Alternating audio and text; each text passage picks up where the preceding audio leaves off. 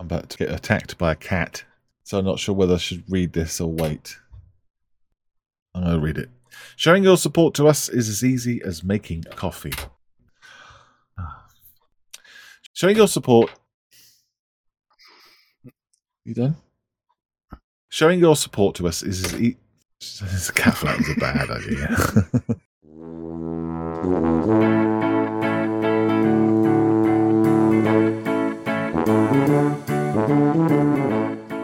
Hello and welcome, or welcome back. Thanks for joining us for another episode. I'm James Giffins, And I am Malcolm Childs, and we are just making conversation. with more special guests this time the awe inspiring John Hayward, or better known as the Scale Model Medic. Malcolm's gushing. Yes, yes, big fan of his.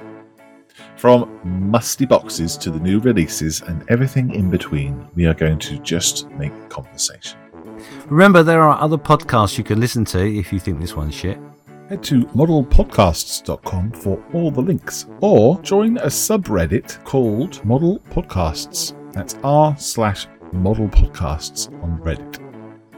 If you've enjoyed our podcast even a tiny bit, consider leaving a five star review as it promotes the podcast to more people to enjoy. Showing your support to us is as easy as making a coffee. In fact, why not go over to buymeacoffee.com Ninja Slash! JMC podcasts and do just that. Your support Will help go towards making the podcast and its content just that little bit better. better. So silly. In this episode, we will be just making conversation with John Hayward, the amazing scale model medic, as he is known on YouTube. A true inspiration for many new aspiring model makers What makes someone want to use the wonders of the media to inspire and teach those that want to watch model making? Teaching those techniques and skills we all crave to have in a simple, non fussy way. Hmm. What is the inspiration behind those instructional videos? And will he be making any more? With different genres of the hobby from locomotive weathering to warhammer chipping, just where does his true focus lay? Finding time to deliver a YouTuber's experience of the scale model world is a task not to be underestimated. Balancing between work, life, and loved ones is a full time job in itself. The influencers, the people behind the curtain, our favourite YouTube channels, do they know just how much of an impact they have on us, the viewer, and our hobby?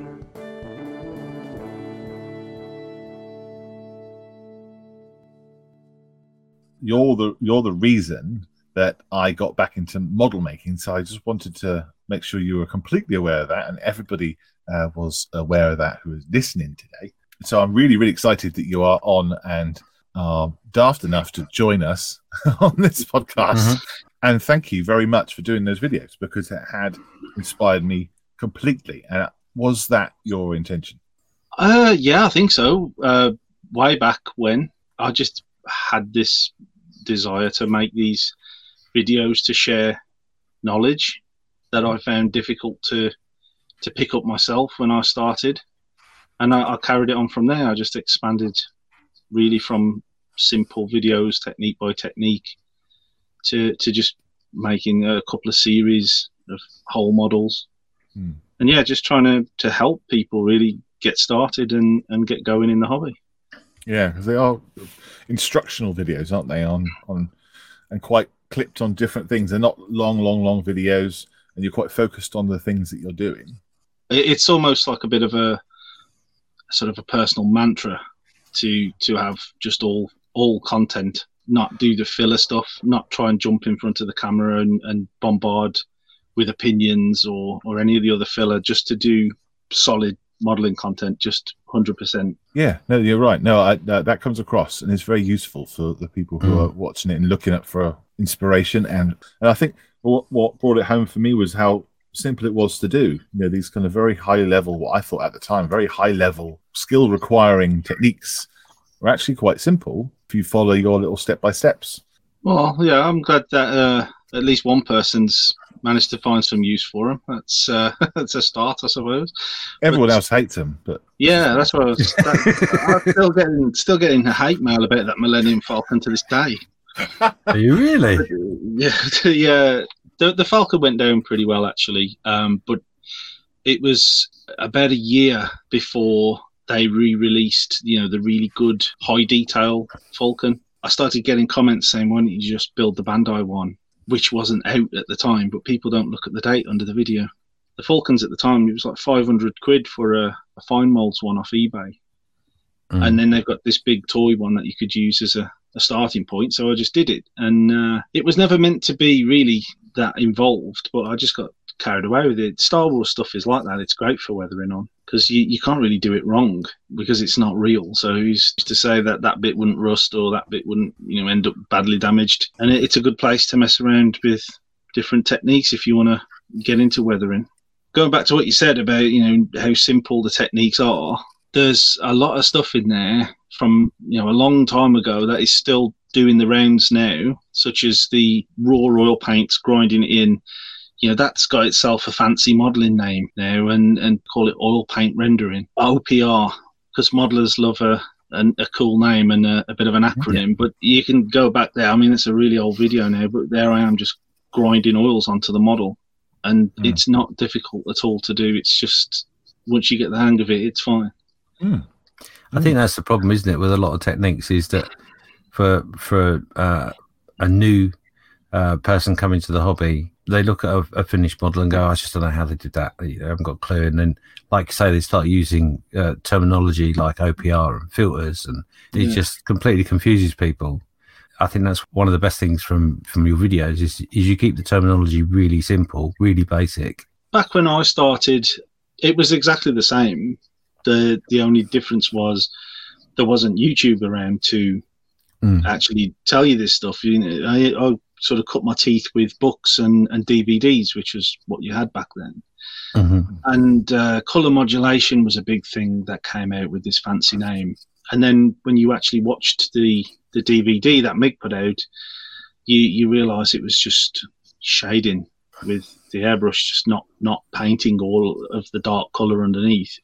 And I think it's a relatively simple you know principle to grasp. But if you just read the word color modulation, you're gonna be off to a loser from the start. So yeah, that was the sort of thing that got me going. Really was let's do this uh, simply, easily, just with the model in front of me. Also, you're using uh, very basic products as well. You know, off the shelf stuff.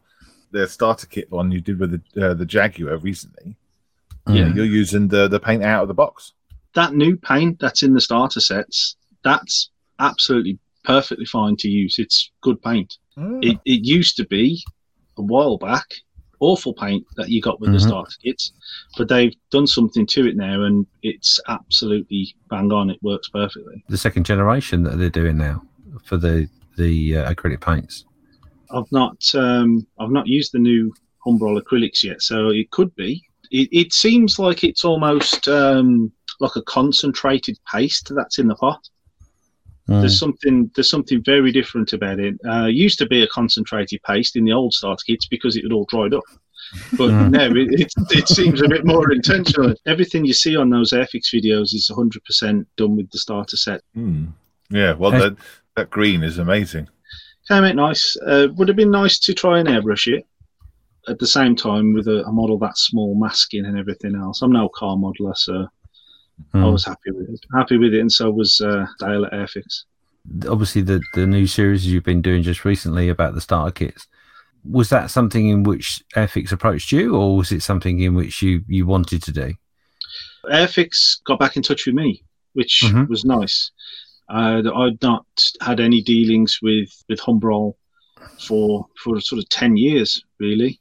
When Dale left the business, uh, we carried on for a little bit.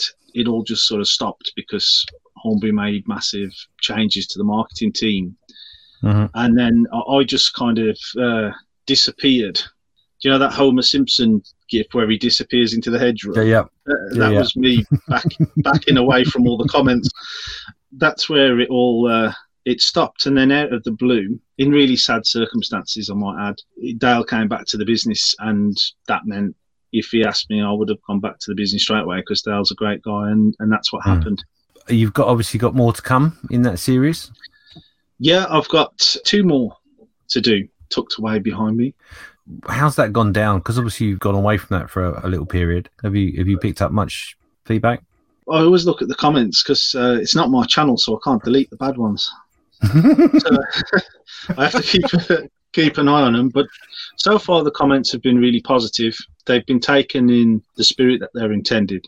I can't say the same about the old Airfix starter set video I did, the one where I couldn't use any tools at all Wow. and had to twist the parts off the sprue, and I had to sit by and watch myself be torn to pieces by the baying mob on YouTube. Yeah, that was the brief that I had to make the video, and, and I made the video.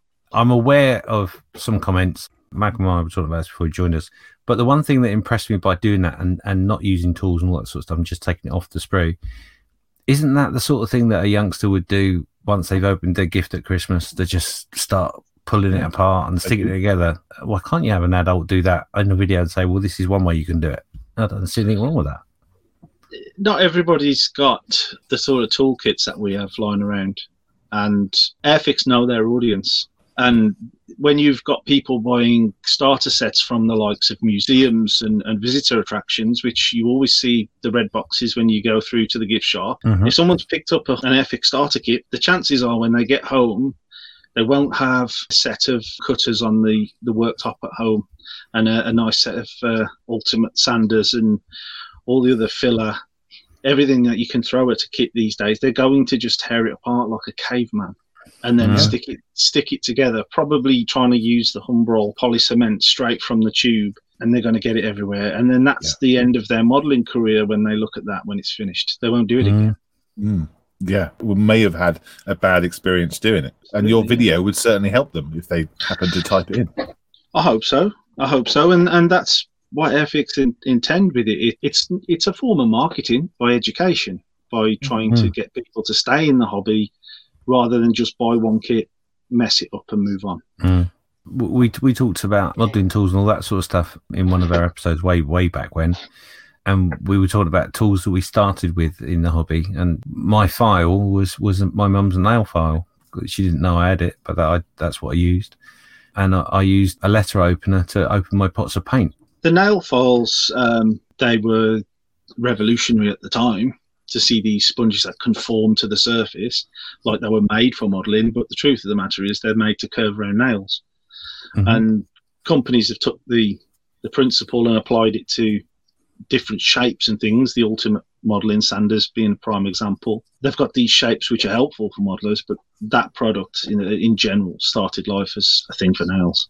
It's the same with so much so much else. You know, the the cutters from the Humbrol tool set, for example, will look familiar to any electrician. A beginner's not going to have those kind of cutters, so I Mm. use the basic ones. If it's a kid who's starting out modelling, he's probably his old man's probably got some wire cutters like that in the shed, Yeah. so we can go and grab them and use them. I'm I'm doing the next video with an angle grinder and a nail gun. It'll look like I built it then.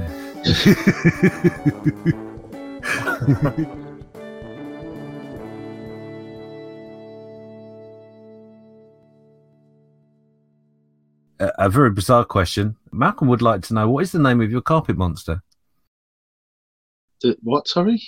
That's what I thought when I just read it. it uh, Malcolm would like to know the name of your carpet monster. That could be misconstrued in many many ways. um, I I know don't what what you mean.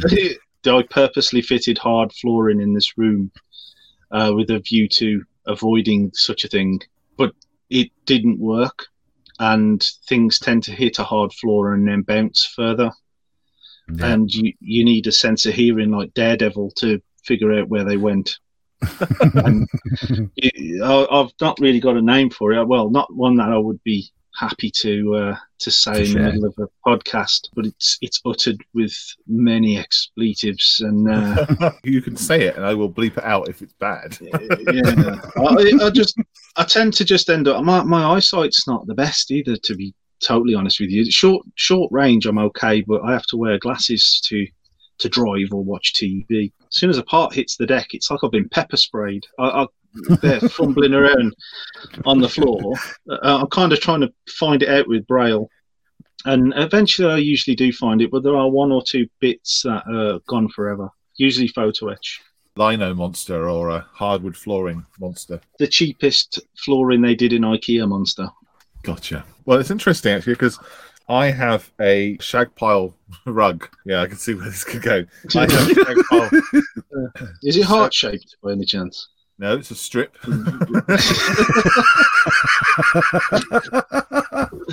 So you've basically got a, a Brazilian for your modelling room. no, no, you've got the Brazilian because you've got nothing there at all. Ugh, I'm not going into this. I'm the Um, airfix bloke, for God's sake. you got to use the tools that are available to you, and if you have uh, a carpet down there, then it will catch your bits. yeah, it, it's it's definitely something I would not recommend to somebody setting up a modelling room. Is to have hard flooring. It's it no. seems like such a great idea. One sweep of the brush, and there is you know three quarters of a dragon kit just returning back to their proper home. But the truth is, you you never find anything. because I have that shag pile rug underneath me, anything I drop drops right on there and doesn't go any further because it gets encapsulated in the, in the fibers. Do you not find yourself then poring through the shag pile like a, a, a mother chimp grooming the, the young? Looking for that little grab handle that you dropped 10 minutes ago. Uh, I, yes, I do actually. Um, but I find if I lift it up and just shake it, you know, half the dragon kit will fall out. Yeah. So but it stops it glissading across the floor, you know, like a curling champion, you know, like you're saying. I don't know if it's ever happened to you, but you, you drop something and then you push the chair back and then you hear the, the dreaded grind sound.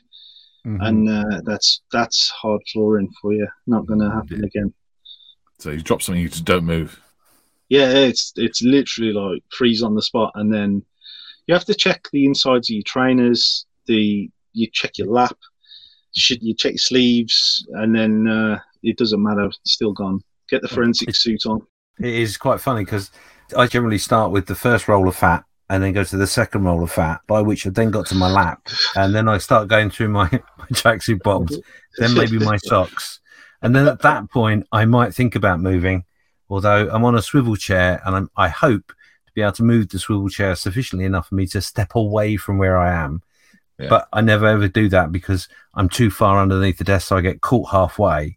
So it's a little bit like someone escaping out of a car window that's half shut, trying to get out of my seat to find that one bit that I just stand on straight away. So yeah, Yeah. It, yeah, it seems to attract people to your modelling room as well. As soon as something hits the floor, oh, Uh, don't they, do that. they always while you're doing that, not while you were putting something together really well. They come Mhm. in when you're they come in when you're on the floor, like you've suffered a fall and you can't get up. That's uh, fallen again. yeah, just rescued an elderly relative.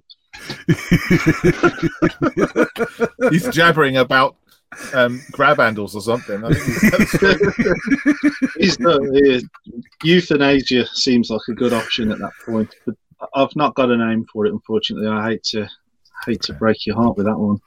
I noticed in your your videos you've got armor, you've got aircraft, you've got cars that we just talked about, got some Warhammer in there, weathering up the Warhammer um, guys.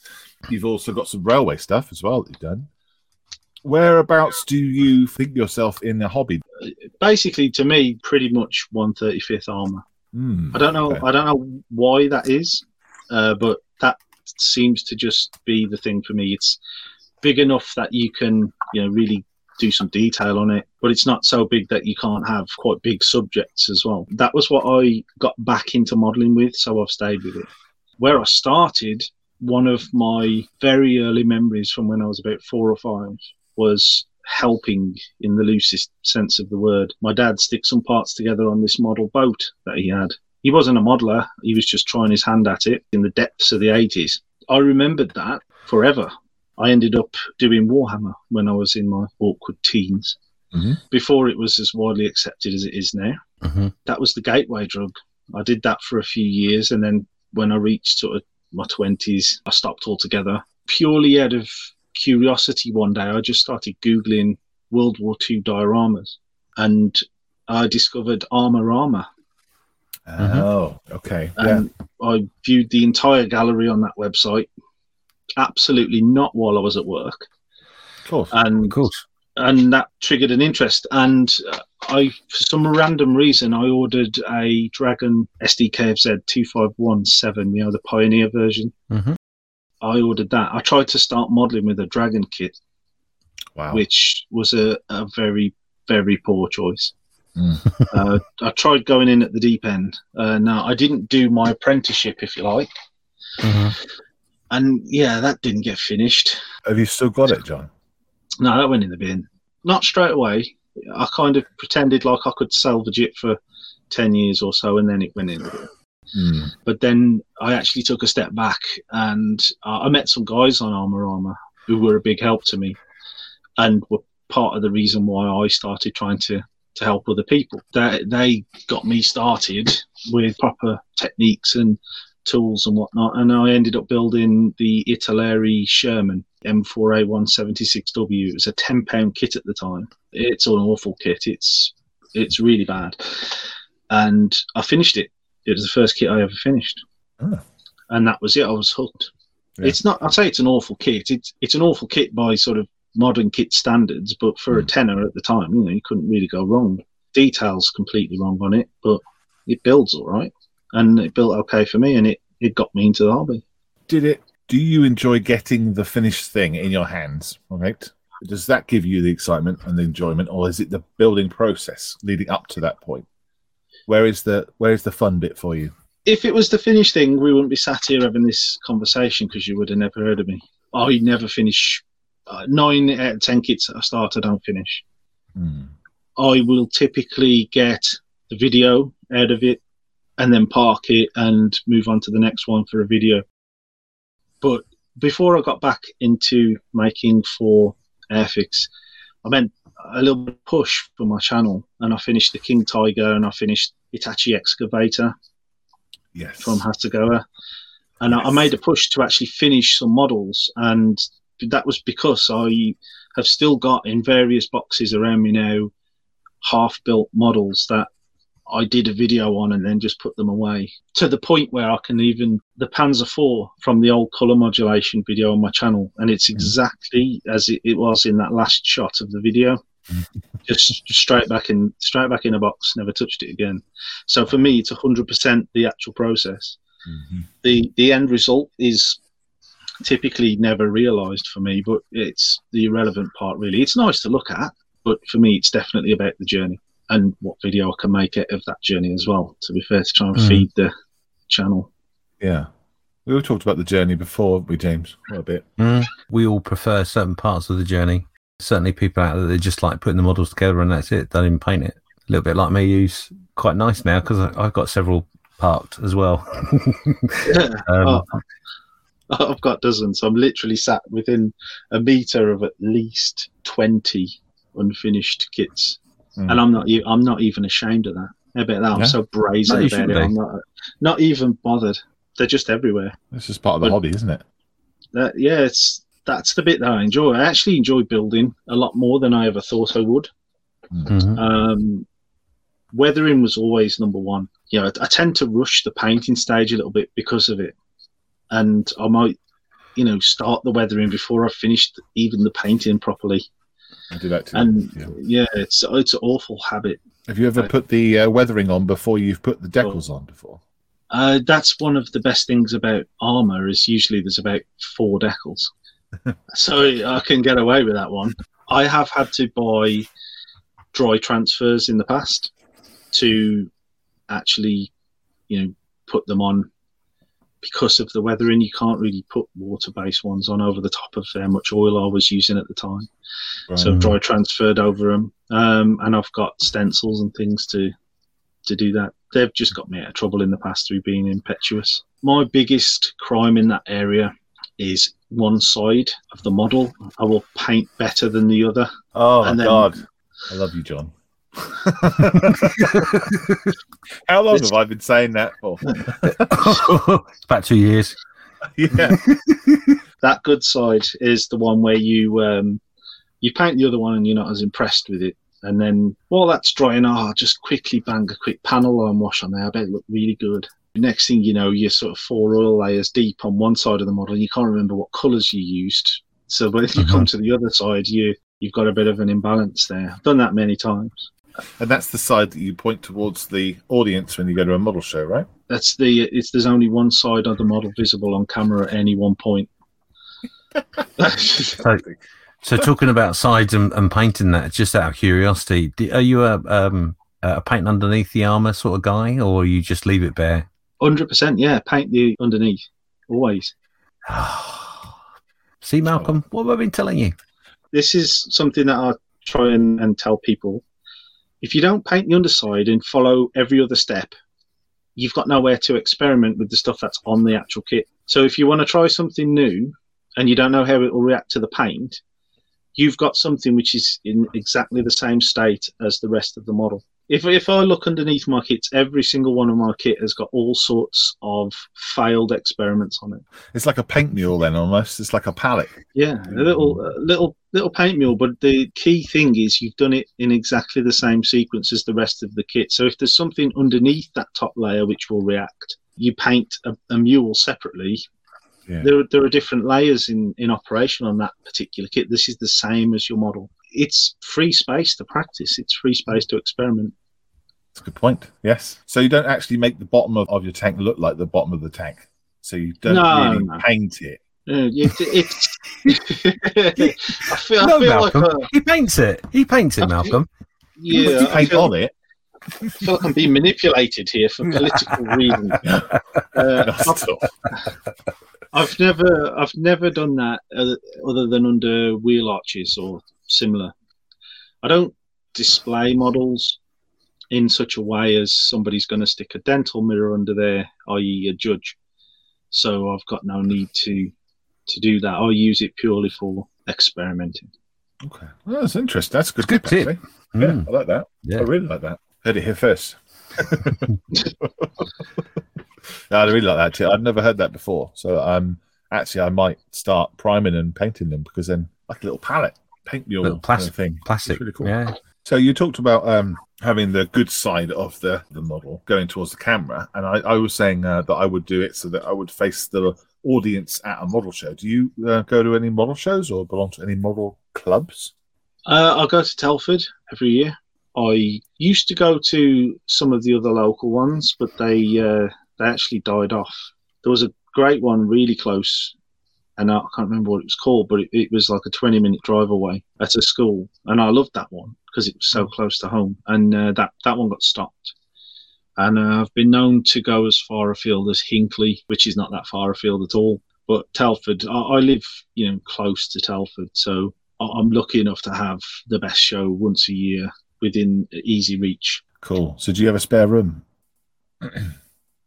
Uh, oh, you know what? No, sad. You know, I've got these two kids living with me that use up all the rooms. Do you go down to the MCC down Hinckley? The Bachmann shop down there. It's called MCC. I've never stepped foot in a dedicated model train shop. To be honest, it's not um, part of the hobby that I. I've done it professionally, if you like, for, for video work, but I've never uh, pursued model trains. I have actually got a train set. It was my dad's. Um, he wanted to build a layout, but he, he passed away before he had the chance. But I'd occasionally put it together and run it for the kids. It's a really fascinating hobby, and the the possibilities in trains are huge for weathering and, and doing lots of different ground effects, etc. But there's such an investment of time and effort and space as well Mm. that I, I couldn't see myself ever getting into it. And then when you finished it all, you just turn it on and the trains go around. And, and to be honest, I don't really derive any pleasure from from that particular aspect. It's like uh, Scalextric. I've never been into that either. Right, Mm. right. It's strange, isn't it? Because I mean, we we we've touched upon it a couple of times. Um, sorting out the layout and the the groundwork and all that sort of stuff. Yeah, I'd love to do that. Lots of skills involved, but the finished piece, Hmm. yeah, not for me either. Uh, I- I've been to, been to a show. I needed Evergreen specifically, Mhm. and um, I, I clocked that there was this little train show coming up the weekend at this local school, Mhm. and I went to that. And some of the things you see, uh, labour of love, you know, like truly magnificent. People building whole working locomotives out of like photo etched brass. Mhm. You, you see some magnificent things there. I've never been into trains. I don't find them a particularly fascinating mode of transport. Not when you can have something that's got you know armor on it and a massive gun. And why would you have that when you could have like a fighter jet? Well, that's another question that I have. Were you a vehicle enthusiast or a modeler first? Yeah, I, I love the Sherman. I, not until I actually got into modelling. Hmm. Uh, before that, the only real vehicle that I was interested in was the Vulcan. And anybody who's ever heard that noise is interested in the Vulcan. Yes. Mhm. Yeah. Um, never built a Vulcan, interestingly enough. I've considered it, I've toyed with the idea, but I tend to be quite crap at building planes, if I'm honest.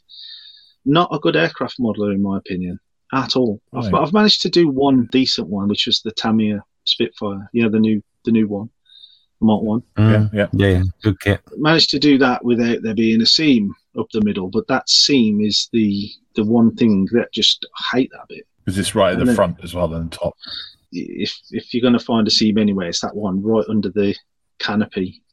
Mm. Mhm. and yeah, there's uh, there's a lot to aircraft modelling. I think when you see a really well done aircraft, you can appreciate it when you know what's what's gone into that and how well it's it's been done.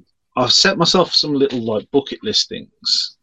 Hmm. Sort of going back to what you said about was there a vehicle that you've always wanted to you know to build? I wanted to build a mid-production Sherman, the sort of Sherman that was in Operation Cobra. I got that out of the way. There wasn't a good kit of, of that model at the time, and Tasca released a new Sherman. They're now Asuka, and they released this new um, early production Sherman, and I converted it. They now do the mid production as a kit. I've got one on the shelf. Uh, I've done I've done a Panther and a Tiger, which I think everybody should do at some point. Uh, not to fanboy it, but because they are really good to work on Mhm. and they're, they're, they're big. They've got slab sides. They've got interesting things to, to weather. But I always wanted to do a decent Spitfire. I wanted to do a Lancaster and an F14. Okay, yeah, nice, nice choices. I bought the Eduard Danger Zone, Mhm. which Yeah, big kit. uh, it's about 12 inches away from me, and it's never been touched. I am a vehicle enthusiast when it comes to tanks. I'm absolutely tank mad. I've done all sorts relating to tanks. Hmm. um, and I, I've uh, I've been to Bovington many times. Do you go to their model show that they do? No, not to the model show. I like to go when it's really quiet, and I like to just mooch in amongst the tanks. I've had the um, the tank experience as well. I got to ride in the commander's hatch of the Sherman that I believe it was the Sherman they used for Fury. Yeah. Brad Pitt would be absolutely thrilled if he knew that I'd been in there with him. The best part about that was that you got to go around the warehouses at the back. That smell, that you know, that armor smell. I, I was absolutely ecstatic to be in there, and they got some really weird stuff as well. You know, there was a roller Panzer IV track, there was a radial engine out of Sherman. They'd got a Panzer One on the restoration garage, just sanded off all the paint and found the original markings underneath. Oh, wow. Oh, wow. Oh, gosh. That was awesome. That was a good while ago now. I was a lot thinner. I've got some pictures of me like in a Panzer IV, and Yeah. I, I, look, I look back and think, oh, wow, I'd get wedged straight in that hatch now if I tried that. I'd be like a cork. You were talking about the um, the Lancaster. I noted that you didn't mention you got a kit, so you haven't got one of those in the stash.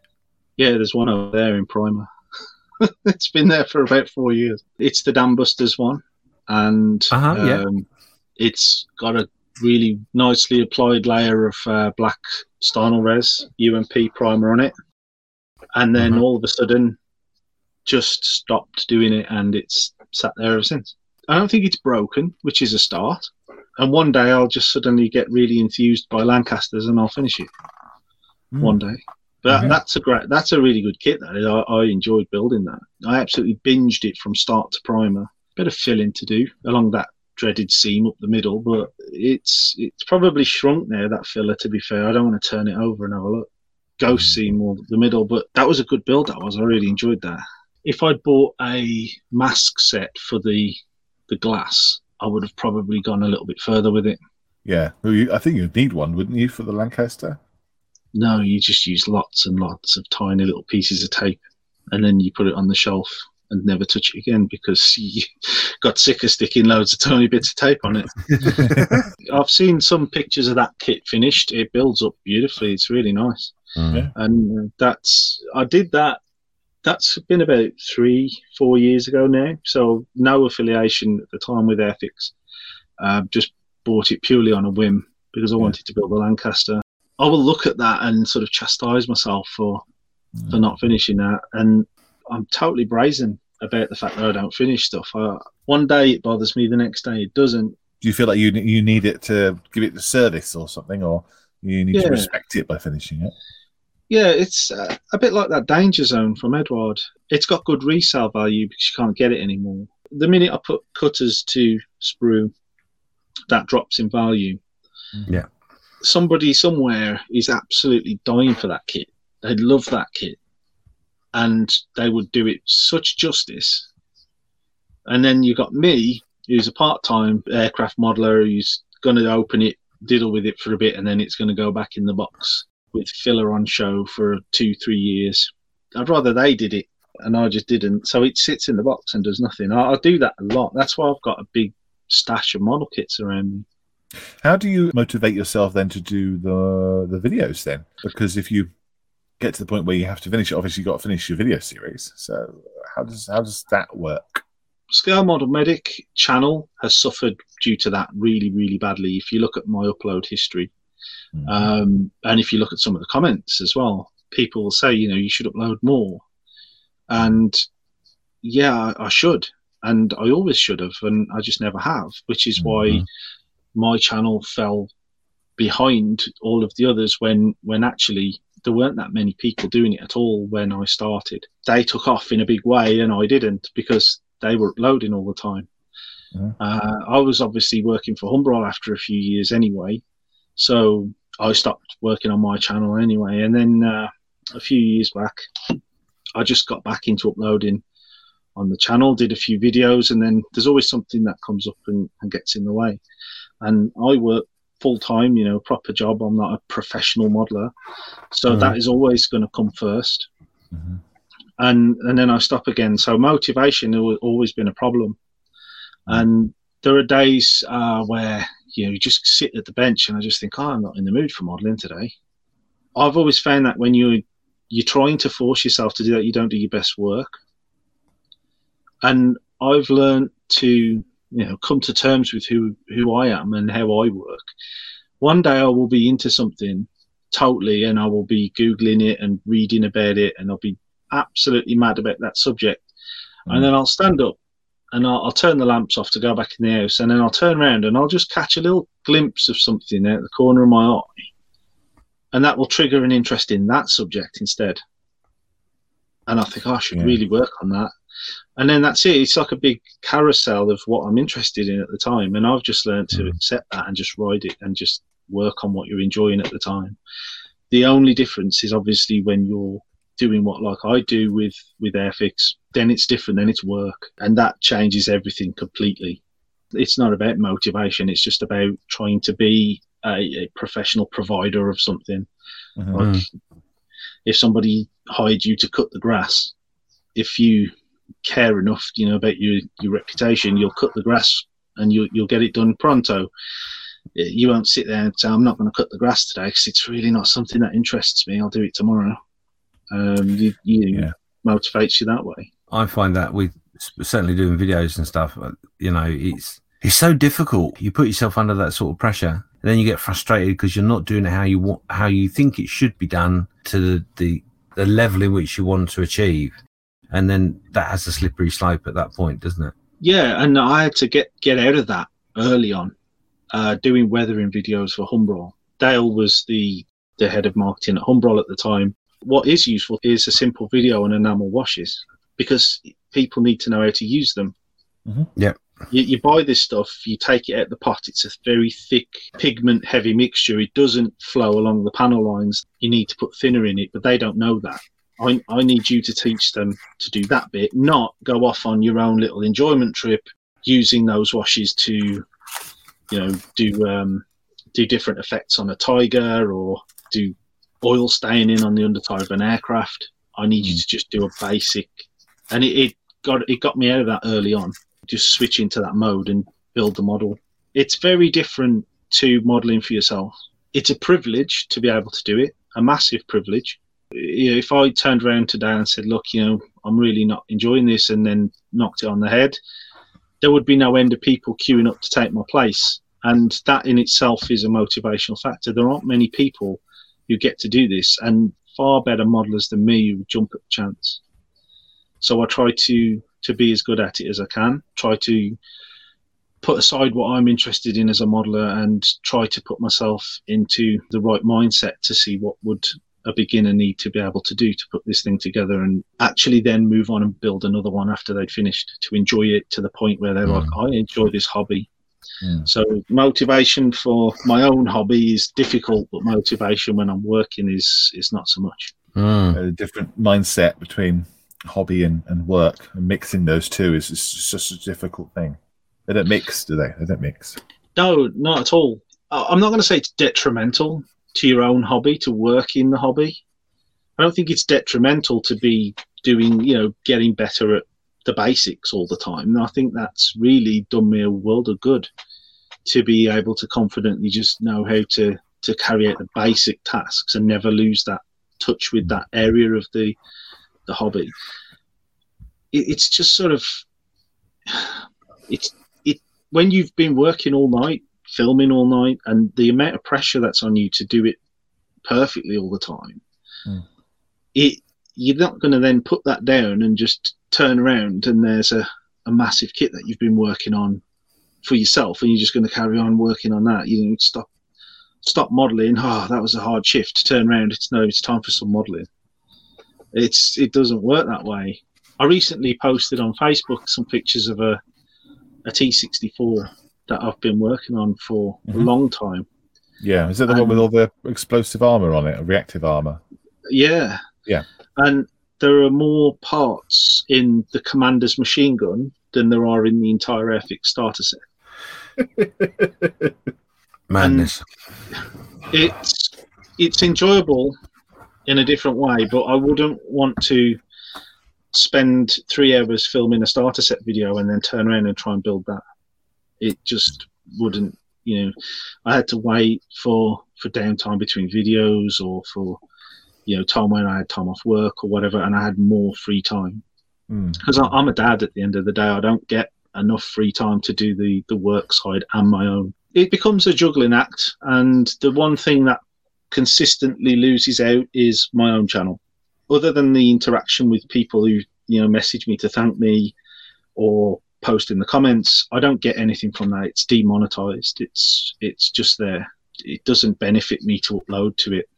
Mm, so that mm. will that that will take a back seat until such a time as I've got something that's worth filming and I can do a video that's got a bit of impact. There's no rush on doing that. It's not going to go anywhere. Just like the kits on your shelf, they're not going to go anywhere. There's no, no, rush at all in this hobby. You know, if it takes you ten years to finish a kit, then then then it does. We were joking on one of the, the last podcasts talking about um, if you bought a kit in 1986 and then you started working on 2020, it doesn't matter. I enjoyed listening to that because um, I got to work behind the Airfix stand for two years at Telford, and I, I, got to see the hobby from the other side of the table for the first time on a manufacturer's stand as well. It totally changed my entire view of the hobby. I now view it with a much higher degree of sympathy for the manufacturer than I ever did before. Done the same to me when I, I visited Airfix. Um, it really opened my eyes we talk about Airfix because obviously you've worked with them, etc. But uh, Airfix do get a, a, quite a hard time with the way they do their their business. Comments of oh they're just popping the same old 1960s kits and blah blah blah. But hey, I got news for you: that all the manufacturers do that, and they've been doing it for years. But yeah, Airfix is the one that seems to always get the, the, the heavy stick for it. Yeah, they do. and not everybody has that same view of, of Airfix and, and has humanized it by meeting the people. I've only ever been down there once when me and Dale first got started, and he invited me down. A hell of a drive from here. Oh, Um, I, had, I had a Peugeot 406 at the time, and wasn't a comfortable ride down there. But it was the first time that I'd ever really been to anything which gave me an insight into what's on the other side of the tape. The bit that I came away with was just how into it they all were, just how Yeah. passionate and excitable, and they're they're more interested and passionate about it than I am. And it's like, well, fair play, really. You know, part- you know, you speak to them, and they're not modelers. A lot of them aren't modelers. They're just people who are mega into their work, and you have a conversation, and they're dead passionate. I didn't make notes as to who made models, but it was very few really. Uh, but the passion they had for delivering the product and the research and and the subject matter and Dale obviously with with the marketing side of things, his passion's enormous. You know, he's unquantifiable really. Brooke, her mum had worked in the same factory long, long, long Yeah. time ago. So her her having a, a job at Airfix was just family. It was generational, you know. Yeah. So that's that doesn't come through when, when you're talking about you know Airfix and things unless you've been there um, Mm. Yeah. and worked with the people.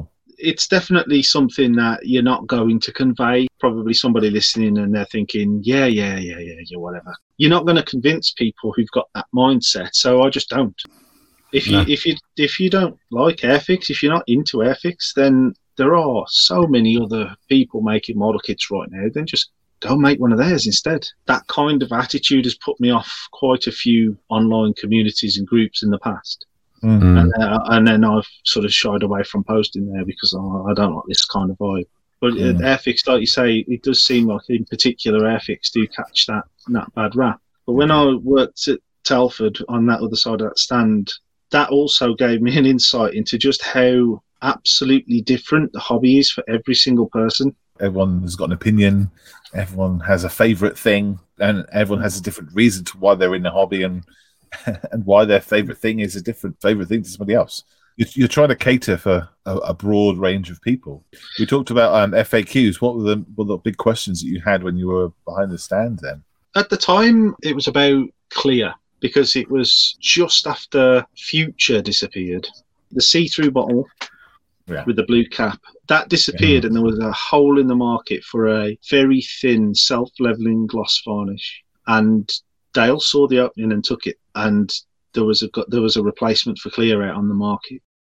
I mean, we're talking, you know, oh, 10 years ago here, 10, 11 years ago. So now there's there's loads, and everybody wants to use this very specific type of clear that they're best with. But at the time, there were a lot of questions about that because that stuff was ingrained into people, especially the Yeah. older boys. They loved dipping canopies in that stuff, and there was a, a bit of an issue where if you let moisture get trapped under it, it would fog. Uh, there's a really easy solution to it, and I'd answered a lot of questions about that. All you do is just heat it up. I don't know why, but it just lets the moisture get from underneath the varnish. I could probably make up some pseudoscience for you if you want. The heat excites the particles in the polymer and allows the moisture underneath to pass through, freeing the trapped moisture. expands the the air trapped in there that's causing that light bouncing around. Gives you that cloudiness, so that Oh, it just escapes. I see you too are a scientist. Yes, I am. a scientist. Oh, I feel I feel so silly right now. but yeah, it, all you do is heat it up and it, it goes away. And I, I answered that question a lot. I do remember some very specific moments. Some guy came up to me and, and said, When are you guys going to start making a decent green for the interior of Russian helicopters? It was just, I just thought, how specific can you get? How much of an encyclopedia of all things modelling do you have to be to, to sit this side of this table? And then he goes away, muttering under his breath because I've not got an answer for him. And then the next guy steps up and he's like, I want to weather science fiction. And I'm like, well, what science fiction? And uh, he did say the name, but it was one of them sort of 70s sci fi shows. You know, the older guys like the battered old kits that you get in some of the more esoteric stands at Telford. I've never even heard of it, let alone weathered the models that you can get for it. And you, you just have to improvise and and try and give him something to go with and hopefully try out. But he looked about as impressed as if I just stood on his model. Uh, So he went away and dissatisfied. But it Yeah. was I got to work with Adam Tooby for two days. He was on the stand as well. He does the box art for the, the modern Airfix kits, and um, Adam and his wife are amazing people. They helped me out a little bit with dealing with the general public because I was Did they hold you back? One, one on each side. yeah, they, Yeah, what advice did they say to you dealing with the public? Was it just smile and wave, or I, I, I can't remember specifically. It was just the yeah, just knowing that it's not just me who who gets it. You know, model show crowds. We all go there hyped up. You know, we're totally into the hobby, and you just have to sort of deflect and diffuse until you can get someone around who who might know and might be able to help, or you know, you have to just take a beating sometimes if they want to get some off their chest. yes? Mm. Adam obviously sells prints of his art. He's not going to get somebody coming by being massively critical of it because it's really good. People can be rude at model shows. People can be rude anywhere. But uh, Mhm. when you concentrate modelers in one area, they do sort of float to the top and, uh, and they can be quite abrupt. But then for Mhm. every one person who's like that, there's a hundred really great guys. And I can't possibly remember all of the positive interactions, but um, I remember somebody coming up to the stand who brought with them an example of the fogging clear. I said fogging, by the way, in case you're wondering. Yeah, yeah. Oh, I was just about to bleep it. He brought the example, and you could tell he was kind of irate. And after a bit of a conversation with him, uh, he went away really happy knowing what to do. Because I still use Clear to this day, even though there are people who despise it. I still use that because it's it's like easy to use. It serves many Mhm. purposes. I, I don't gloss whole models with it uh, because I try not to gloss whole models at all if I can help it. That was a really positive interaction because somebody came with a problem and went away with a solution. That's kind of the whole point. But I actually did a live demonstration for the first time at that Telford, straight in at the deep end. You know, one of those where they announce it over the tannoy. First day, I forgot my heat gun for flash drying the models. So literally, absolutely stymie. I, I couldn't do anything. You know, they, I had to make people watch paint dry. Um, they, they, they went away from that um, very disappointed. I went home that night so determined, and I cut up styrene and primed it, and then I cut some others, primed it and painted it different base colours. I made sure my heat gun was in my bag, and the second day um, I did another uh, another demonstration, and uh, it, it was it was perfect. I, I jumped through all the hoops, got everything dry, and uh, they even gave me a little clap at the end, and then they went Yeah. away. And uh, it was that good. The next year, when we did Telford again, Dale didn't want a live demo doing. He just dropped that bit of the act, you know, like let's not go down there again. No, I, I couldn't do it. No way. It's people's eyes just drill into you as they stare at you, and they, they, you can kind of read their mind. All right, model man, entertain me.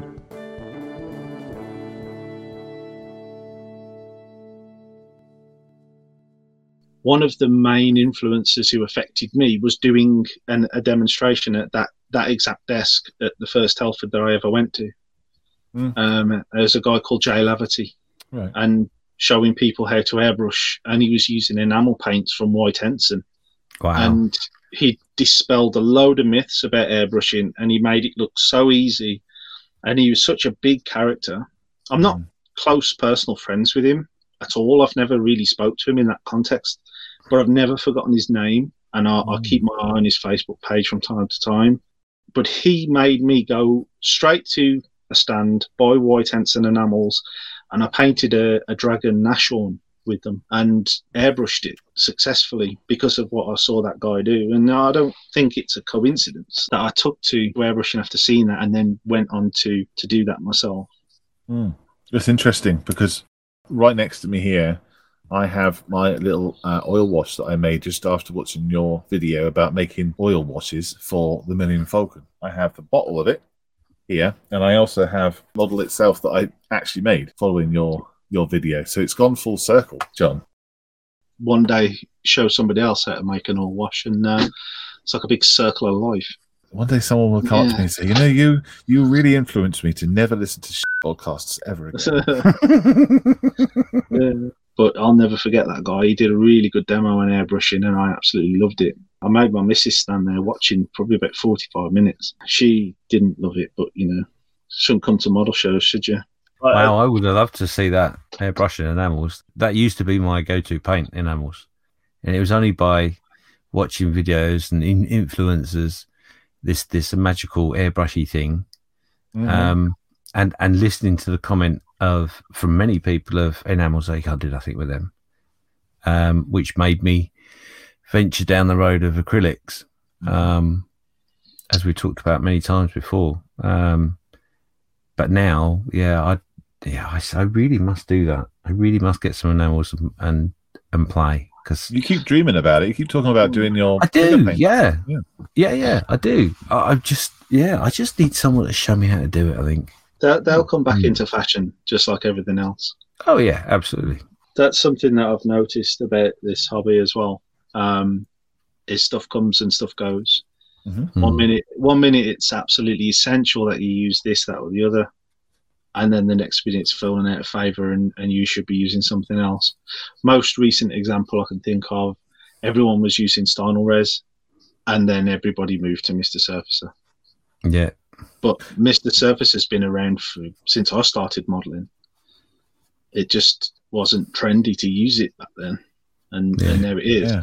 Yeah. because you've you've got Mr. Leveling thinner and you know Tamiya lacquer thinner with retarder, which makes it smooth out a little bit better. Uh, one day, somebody who's very influential will say, "I'm not going to use that today. I'm going to use enamels," and then enamels will just come back into fashion, and everyone will have a reason why they're so much better. It does cycles, doesn't it? oh yeah. Um, th- I wanted to talk to you about the Hitachi excavator, if I can. Yeah, sure. I'll put the link to it on the podcast notes, but there's the video of you weathering the um, excavator, which I've got a thing for tractors. I'll admit it now. It's, it's, it's like armor, but without the guns, I guess. You can muddy them up, you can mess them up, you can rust them up as much as you can, you know, and, and they're vehicles you'd see every day. I think that's why I wasn't ever really into armor myself because I never really saw a tank. You know, we see a tank going over the hedge, unless you're in the wrong part of the world kind of farm machinery is is where it's at for me. So, when I saw your Hitachi one, I was- I was salivating when I was rewatching it today. There's a bit in there where you're doing the hydraulic levers, and you put up a picture of the the actual thing in the corner of video, and then you start painting the weathering on as it matches. And my question really is about references.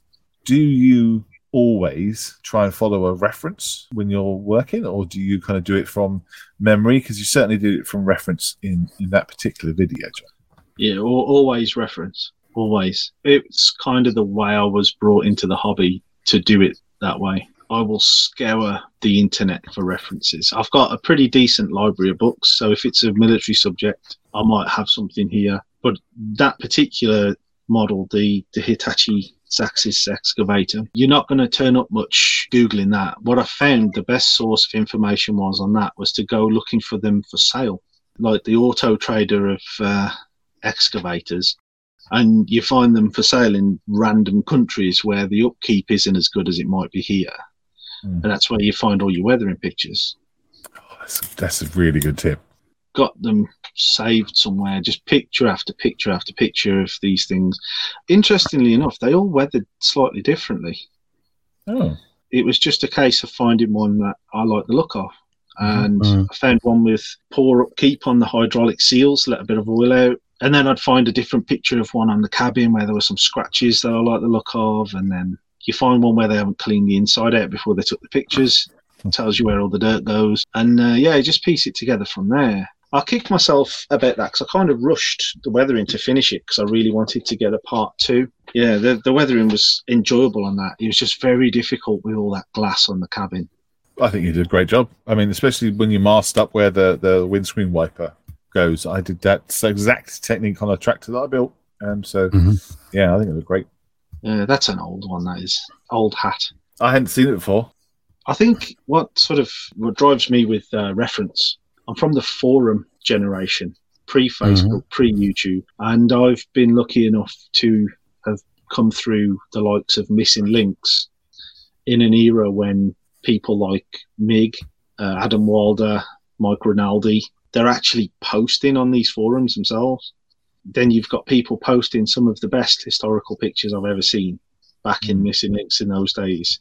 Just off the top of my head, I can remember there's a very famous tank engagement in Cologne where Shermans are, are getting knocked out by a panther and then something knocks the panther out. This guy posted not only that, but he posted pictures from the engagement of the tanks afterwards and everything else. Research that you know is priceless, really, when you you're Mm. just looking for you know information, and that was what Missing-Lynx was like back then. And I think that coming from that era, everybody was working from reference. Realism was really important to people. You only just had these sort of artistic styles of modelling emerging, so realism was where it was at.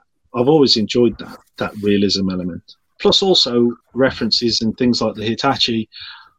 I sit on the M6 sometimes for a long time.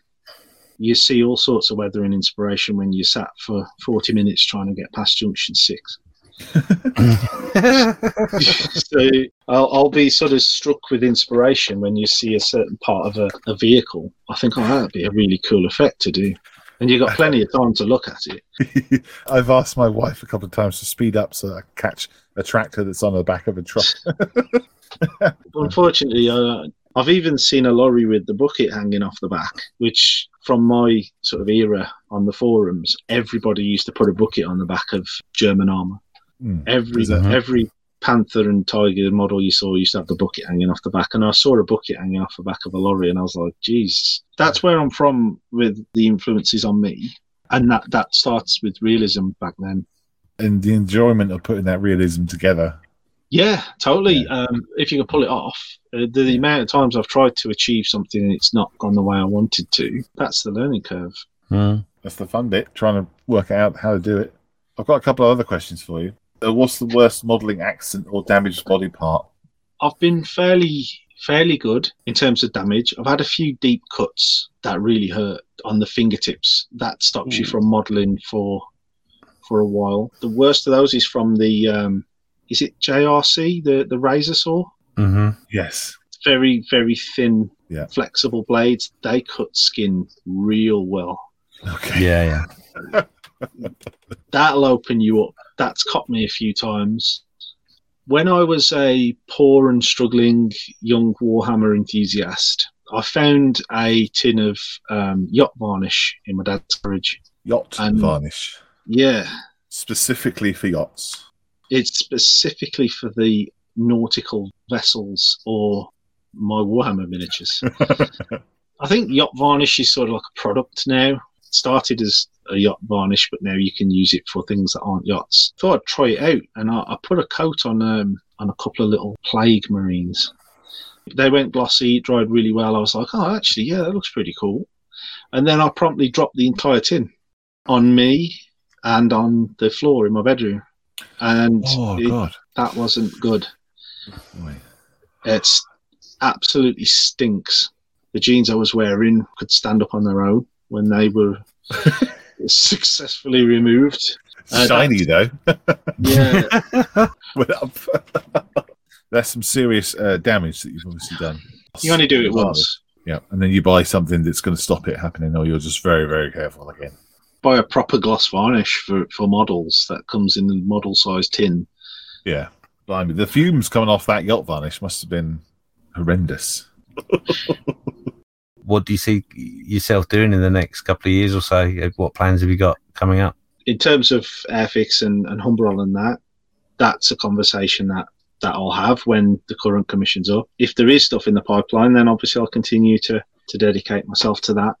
I have been toying with uh, trying to get my own business started as well. Is that model related? It's um, laser engraving and uh, CNC Oh. work.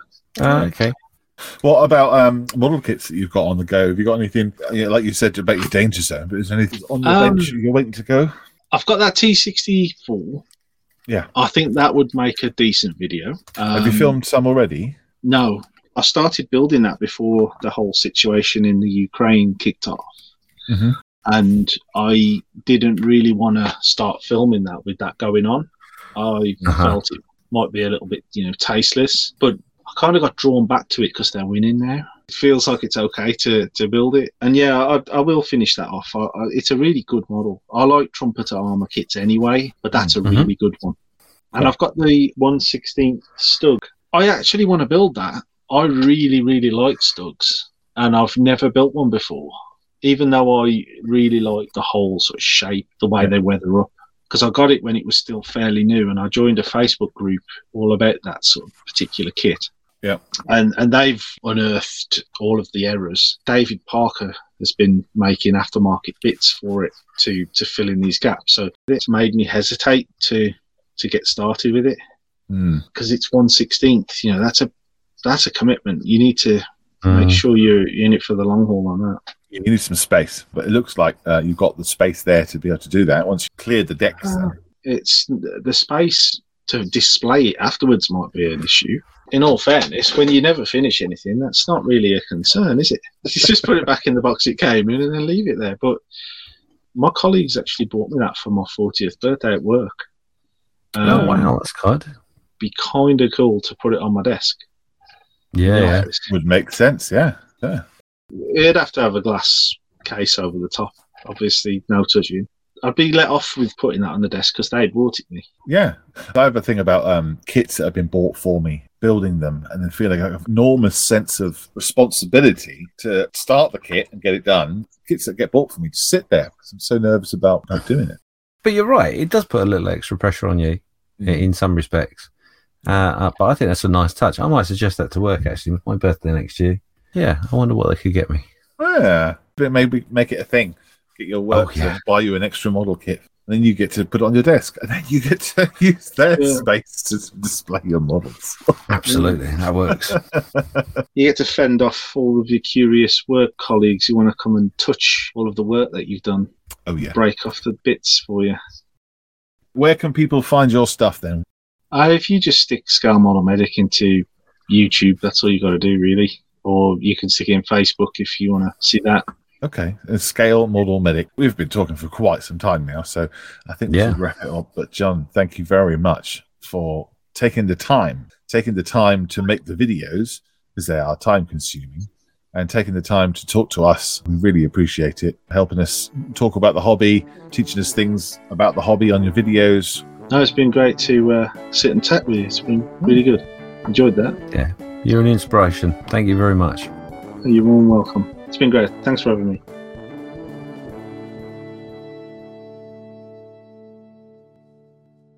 You've been listening to Just Making Conversation with James Skiffins. and Malcolm Childs. Follow us on Facebook, where we post photos, updates, and other nonsense. If the social media boy gets his act together. Find us on Spotify, Amazon Music, iTunes, Google Podcasts, and all the others. Let us know what you are just making and what your thoughts are on the conversation in this episode. Thank you to the following supporters from buymeacoffee.com, Ninja slash slash slash. JMC Podcast, Dean, Mike Shelley, Ivana Build a Model Kit, Callum from Micro Machines Podcast, Paint All the Minis Peter, Brad Warren, Tim, Black Rifle, John Julian, Chuck Mark, Bakawahi, Simon the Jersey Gent, Steve Lee Costas, Mark Ray, Neil, Mike, Robert, Andrew, Drew, John, Mike, Jeff, Richard, Lynn, Gordon, and six others. Well done. If you do show your support, leave your name so we can paint your name on the roll of honour on the tail of the next episode. Goodbye. Goodbye.